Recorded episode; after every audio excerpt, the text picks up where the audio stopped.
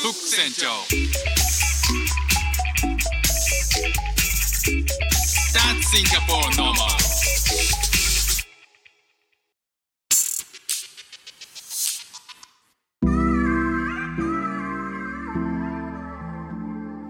どうも副船長です。シンガポールで4歳と5歳の息子の子育てをしている主婦です。このチャンネルは子育ての話や英語学習の話海外生活で面白いと感じた日本との文化や価値観の違いそこから改めて感じた日本のすごいところなんかをお話ししております。子供がね4歳5歳でもうすぐ5歳6歳になってきてで最近すごいね嬉しいのがあの前はねえーと、子供の好き嫌いで結構行けなかったレストランとかそういうところにだんだんと子供たちがチャレンジできるようになってきてて前は行けなかったあの例えば韓国焼肉とかそんなのもねあのつい12週間ぐらい前に行けたりとかそのレパートリーが広がってきてすごい嬉しいなって思ってるんですよ。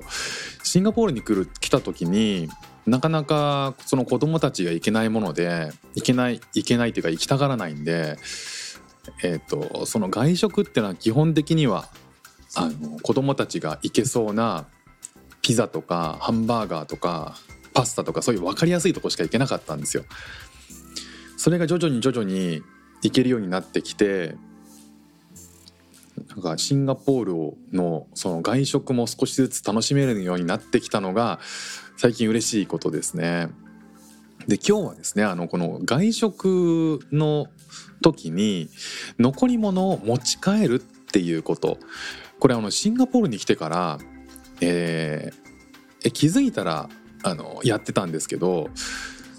シンガポールだと残り物をパック詰めにして持ち帰らせてくれるんですよ。でそれが、えー、まあ、どういうふうにするかっていうと持ち帰りたいっていうとそのパック詰めにして、えー、袋に入れて渡してくれるんですよね。いつそういうあそうやっていいんだっていうのをに気づいたかっていうのはちょっと覚えてないんですけどもう本当に自然と割とみんなやっているっていうで、えーと、なんか何人かで食べに行った時にあなんか結構残っちゃう時あるじゃないですか大量に頼みすぎたね今日はっていうねなんかあのあれもこれも頼んでっていうで本当はそこで頼みすぎっていうことをしないければいいんだけれども、えー、それでもなんかどうしても残しちゃったりとかしますよね。でそういう時にどれか持ち帰るどれ持ち帰るっていう話に自然となるんですよ。でこれはえーと持ち帰った後になんか家でえー、ご飯の足しにしたりすることで食べ残しが自然となくなるんですよね。だこういうのって実はすごくいいなと思ってシンガポールで当たり前にやってきたんですけど日本にいた時ってあんまりやってこなかったなと振り返ってみると思うんですよ。最近、えー、もう日本に日本離れてから2年半経つんでどのくらい日本でそういうことが浸透してるかってフードロスって言葉ありますもんね。でそういうことを考えてなかったんですけど今ってどうなんでしょうね。少しずつそういう持ち帰り文化ってのは浸透してるんでしょうかね。だからこうシンガポールで当たり前のように持ち帰るっていうことができてるこのあの今のそのこの習慣っていうのはあこれ気づいたけどあ気づかなかったけどいい習慣だなっていうふうに思ったんですよ。であのもちろん日本人だけじゃなくて外国人も含めてシンガポールってそういうふうに持ち帰るってこと結構やってるんですよね。で調べてみると外食の持ち帰り事情っていうのはこう世界で見るとアメリカとかヨーロッパの多くでは食べ残しの持ち帰り文化は浸透してるらしいんですよ。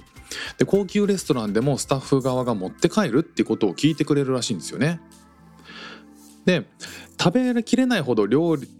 大量の料理でもってなすことが美徳とされる中国とか台湾とかだと持ち帰りのことをダーパオって言うんですって。でまあ、シンガポールでも持ち帰りの時ダーパオって言うんですけど、まあ、あのそれってシンガポールの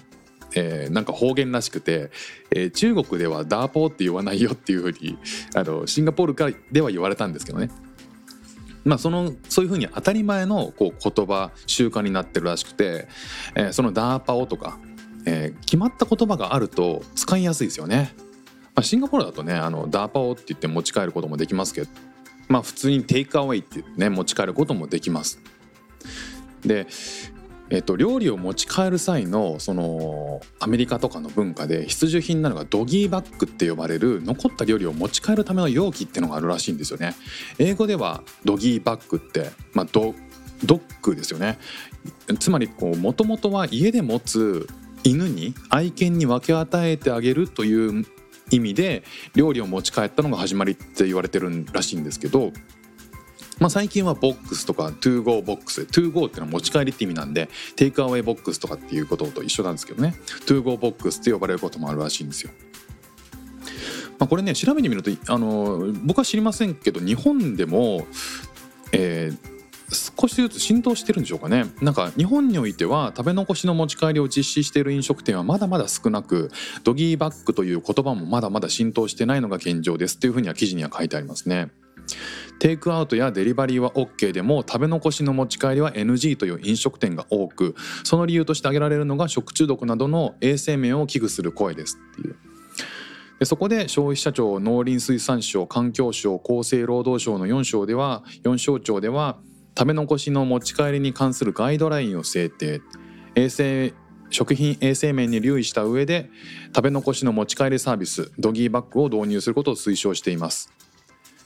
えそうした国からの後押しそうした国からの後押しもあり大手外食チェーンが食べ残し持ち帰りサービスを始める動きもある少しずつではありますが日本でも食べ残しの持ち帰り文化が浸透し始めていますと。まあ、あの日本だと、まあ、やっぱりその食中毒とか昔から言われてましたね確かにね。ただこれってえある意味その持ち帰ることまで責任取ってたらやっぱりその食品廃棄量を減らすとかフードロスってやっぱり全然減らせないだろうなっていうふうにやっぱ思うんですよね。まあもうここは自己責任だろうっていうふうにはまあもちろんシンガポールでどういうふうなその持ち帰りに対して責任を持つかどうかっていうのは調べきれないし海外でどうかっていうのはあるんですけど、まあ、基本的に海外って自己責任っていう文化なので、えー、まあそこはフードロス食中毒になったとしてそれをお店側に多いっていうのはまあその発想でいくとまあ持ち帰らない方がいいって思うんですけどただお店で食べられて、えー、すぐ持ち帰って家でに冷蔵庫に入れといて、まあ、自己責任で食べるっていう分にはもうこれはもう完全に自己責任としてうまく処理しようよって思いますけどね個人的には。まあ、そうやってなんか少しずつこう持ち帰ってくださいっていう張り紙をキャンペーンで張り紙を貼ってるところもあるらしいんですけどなんかそれも食中毒のこともを考慮してなんか持ち帰るけ持ち帰ってくださいね食中毒に関してはえー、責任持てませんあくまで自己責任でお願いしますっていうところまで、えー、言わないと張り紙言う張り紙を貼ってるようになってるらしいんですよね。まあ日本はなかなかその自己責任っていう文化がなかなか浸透しないのでサービスは神様みたいなあお客様神様みたいな、えー、サービス側が全て責任を取らなきゃいけないっていう慣習はあるのでなかなかそこら辺折り合い難しいと思うんですけどね。でもこうシンガポールで、えー、自然と持ち帰りができるっていうことしかもねこれ全然ね恥ずかしくないんですよね。で日本にいたらなんとなくちょっと恥ずかしいなっていうかあもうなんかお腹いっぱいだし帰ろうか結構残しちゃったけどっていう感じだと思うんですよねでもねあのシンガポールにいると結構残しちゃったねってこの残しちゃったやつ持ってどれ持って帰ろうかみたいなそういう風に自然となっていくのがあこれいい文化だなっていう風に思ったら気づいたんですね。でも日本に帰った時に、えー、残しちゃったものまあ生ものとかだったらね夏場とかだったら気になりますけど、まあ、そういう時はうまくこう頼む時のボリュームをむしろ調整して頑張りますけどね。ただ持ち帰れるもの残しちゃって持ち帰れるものは持ち帰ってもいいですかっていうことを聞いて積極的に聞いてダメって言われたらしょうがないですけどね。あでもなんかいいですよってなんか言われないから店員さんもそれ気にしないっていうこともあるし、えーそういう文化がないので店員さんもなんか残っててもお下げしてよろしいですかって言っちゃうと思うんですよね。なんかシンガポールだとそのお下げしてよろしいですかが、まあ、完全になくならない限りはなかなか言われないっていうところも多分根本的に持ち帰る前提があるからっていうところあると思うんですよね。だからそうやってこうあのいい部分っていうのは日本に帰ってからもちょっと取り入れて自分でご飯え外食する時はやってみようかなっていうふうになんか思いました。ということで今日も聞いていただきましてありがとうございました。フック船長でした。じゃあまたね。